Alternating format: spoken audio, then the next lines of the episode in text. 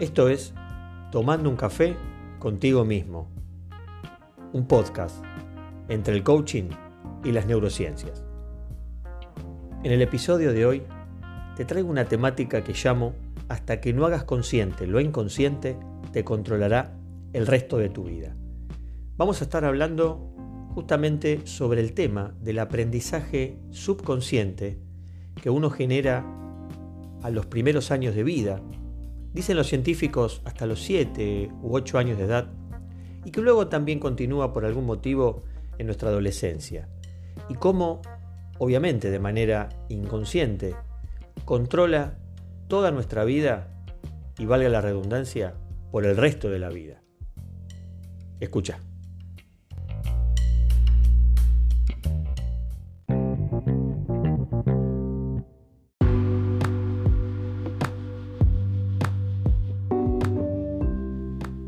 Para ilustrar este tema, te quiero contar cómo en India educan a los elefantes. Vos sabés que un elefante tiene demasiada fuerza y de adulto sería imposible dominarlo con una correa o con una cadena. Entonces, lo que hacen en este país, que trabajan con los elefantes, a veces los tienen de mascota, otras veces los tienen como atracción turística, desde chiquititos los atan con una soga a un poste. Entonces el elefante, ¿qué hace? Se quiere escapar o quiere caminar y esa soga no se lo permite. Obviamente, según leí, no es que están atados todo el día, sino que parte del día toman este procedimiento. Al cabo de unos meses, de un tiempo, el elefante tiene un aprendizaje con respecto a esto que luego va a conservar el resto de su vida. En su edad adulta, ya imagínate un elefante con muchísima fuerza, simplemente lo único que tienen que hacer es atarle un nudo con una soga en la misma pata que se lo ataban cuando era chiquito. Pero este aquí que la punta de la soga no la atan a ningún poste, porque prácticamente lo rompería. Y el elefante entiende que no se puede mover, que no puede avanzar, que no puede caminar, porque esa soga lo está atando a ese poste de cuando era chiquito. ¿Qué sucedió aquí? El animal tuvo lo que se llama un aprendizaje subconsciente, que luego lo va a controlar y manejar el resto de su vida. Bastó simplemente con implantarle el aprendizaje en los primeros años, en este caso son meses, ¿no? Años cuando hablamos de personas, y luego lo va a condicionar y manejar todo el tiempo de su vida. Entonces, con simplemente atarle una soga a la pierna, a la pata, mejor dicho, ya deja de moverse, no puede avanzar, aunque en realidad podría hacerlo porque no está atado a ningún lado. Con esto que te quiero ilustrar, que el ser humano aprende de la misma manera. Tenemos un aprendizaje subconsciente, es decir, que no nos damos cuenta que lo estamos teniendo. La mente humana hasta los 7 años de edad es como una esponja. Es como si fuera, imagínate, una computadora que está preparada para ser programada con todo tipo de información. Entonces, lo que hace nuestra mente es escanea casi de forma permanente el medio ambiente entonces, guarda toda la información de lo que ve, de lo que escucha, de lo que siente a través de los sentidos, del tacto, del oído, del gusto. Y todo eso, que es una cantidad de información muy muy grande, queda almacenada en el subconsciente. Para luego, yo entiendo, y según también explican los científicos, eh, esto se hace o es de esta manera para que el ser humano pueda manejarse y evolucionar en el entorno en el que nació. Entonces, digo, si una persona nace, para que te des una idea, en un entorno, no sé, de guerra, eh, estará preparado para eso esa persona en el futuro, porque es lo que conoció y lo que aprendió.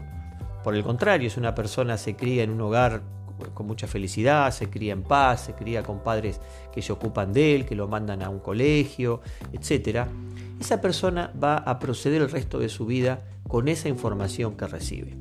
Ahora, Fíjate esto, qué interesante, ¿no? Porque digo, ¿qué pasa si eh, una persona en algún momento de su niñez recibe algún aprendizaje erróneo, algún aprendizaje falso, o tuvo alguna experiencia fea con respecto a determinadas cosas?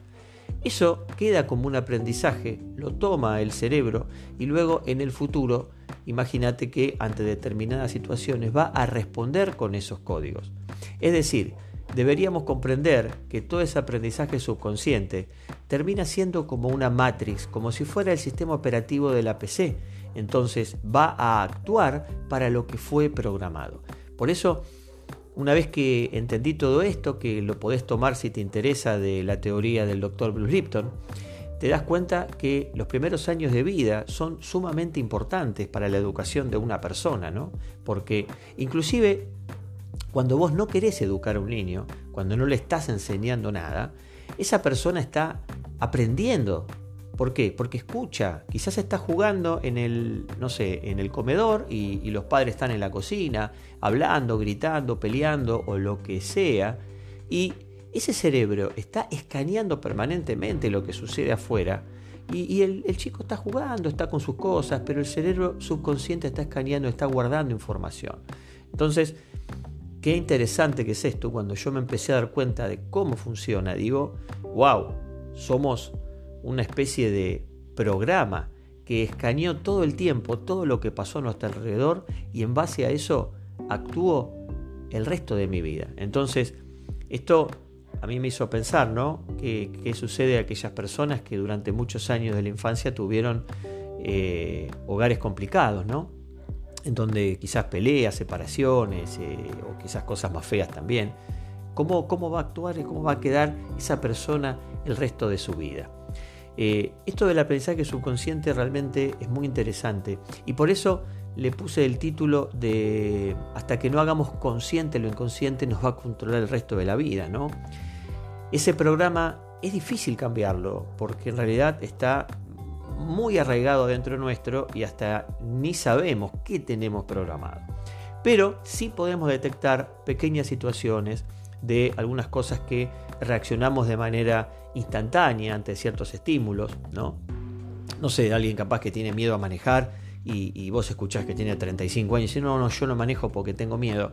Y evidentemente alguna situación eh, le pasó cuando era chico, algún accidente, alguna cosa. Y así suceden eh, mucho con muchas personas. Entonces, eh, cuando tenemos situaciones que no nos gustan o que detectamos que pudimos haber tenido un aprendizaje erróneo de nuestros cuidadores, al hacerlo consciente, tenemos la posibilidad de poder gestionarlo. No es fácil, obviamente, porque eh, pensemos que la mente subconsciente es muy veloz, dicen 40.000 veces más rápido que el consciente, y, y es como un programa que queda muy arraigado. Entonces, quizás es el comienzo de decir, bueno, detecté estos comportamientos, entiendo de dónde vienen, mi papá era igual, mi mamá era igual, entonces claro, al ver eso en mi casa pude aprender cierto patrón eh, y ese es el momento de poder intentar gestionarlo.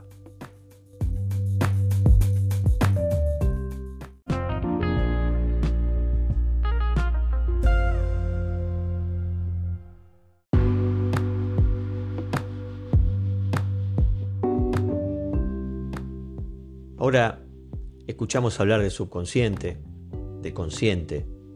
¿Cuál es la diferencia entre ambos? Podríamos decir entonces que el subconsciente es el piloto automático. Imagínate un avión, piloto automático.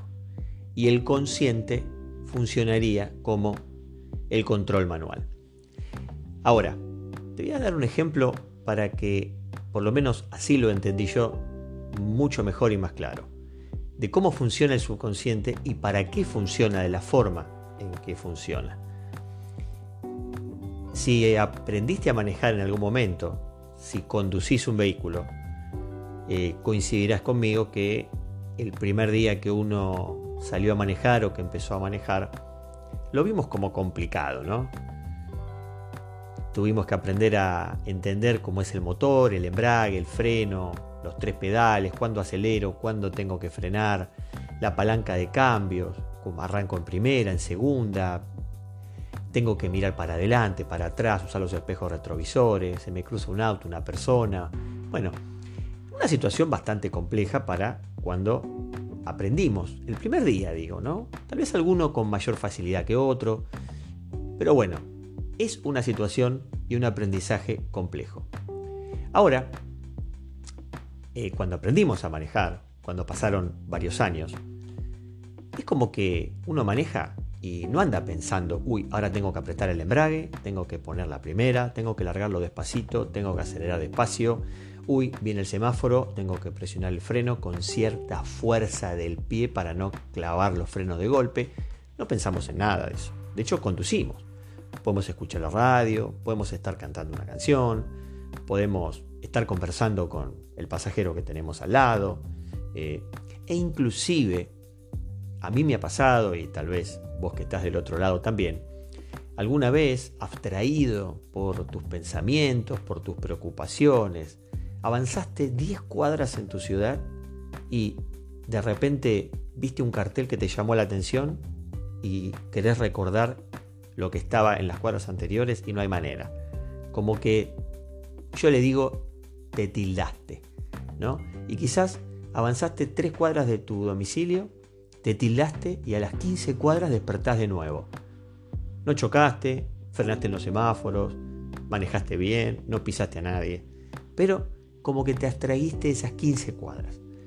Pero sin embargo vos seguiste manejando. Ahí es cuando actúa el piloto automático del subconsciente.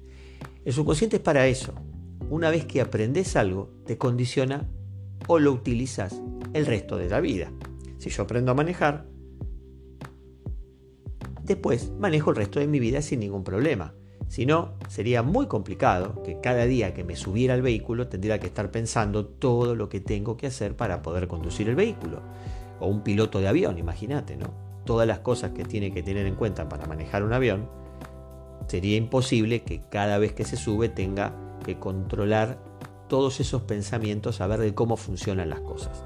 Y así pasa como cuando aprendes a tocar un instrumento musical aprendes a tocar el piano, aprendes a tocar el violín, entonces llega un momento que lees la partitura y simplemente tus manos fluyen.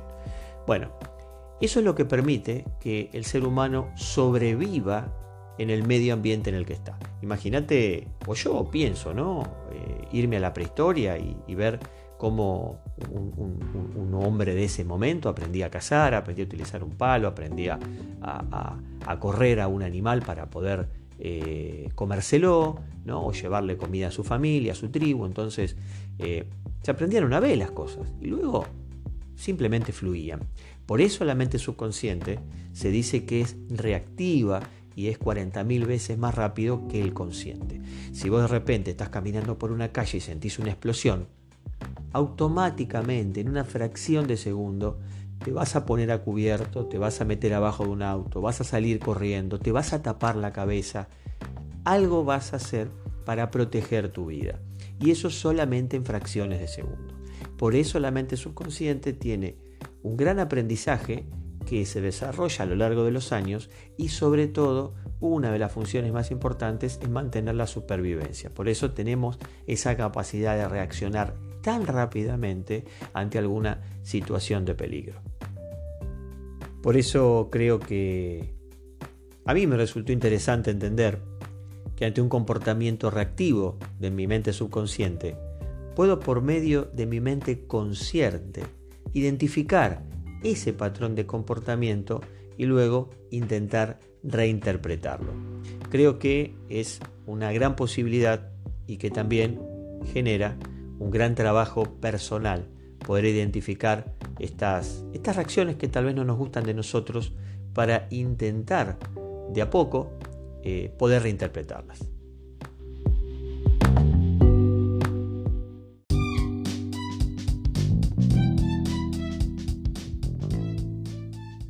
Si tenés algún comentario sobre estos temas que venimos conversando, te invito a que me escribas un correo electrónico y tal vez en el próximo episodio pueda responderte.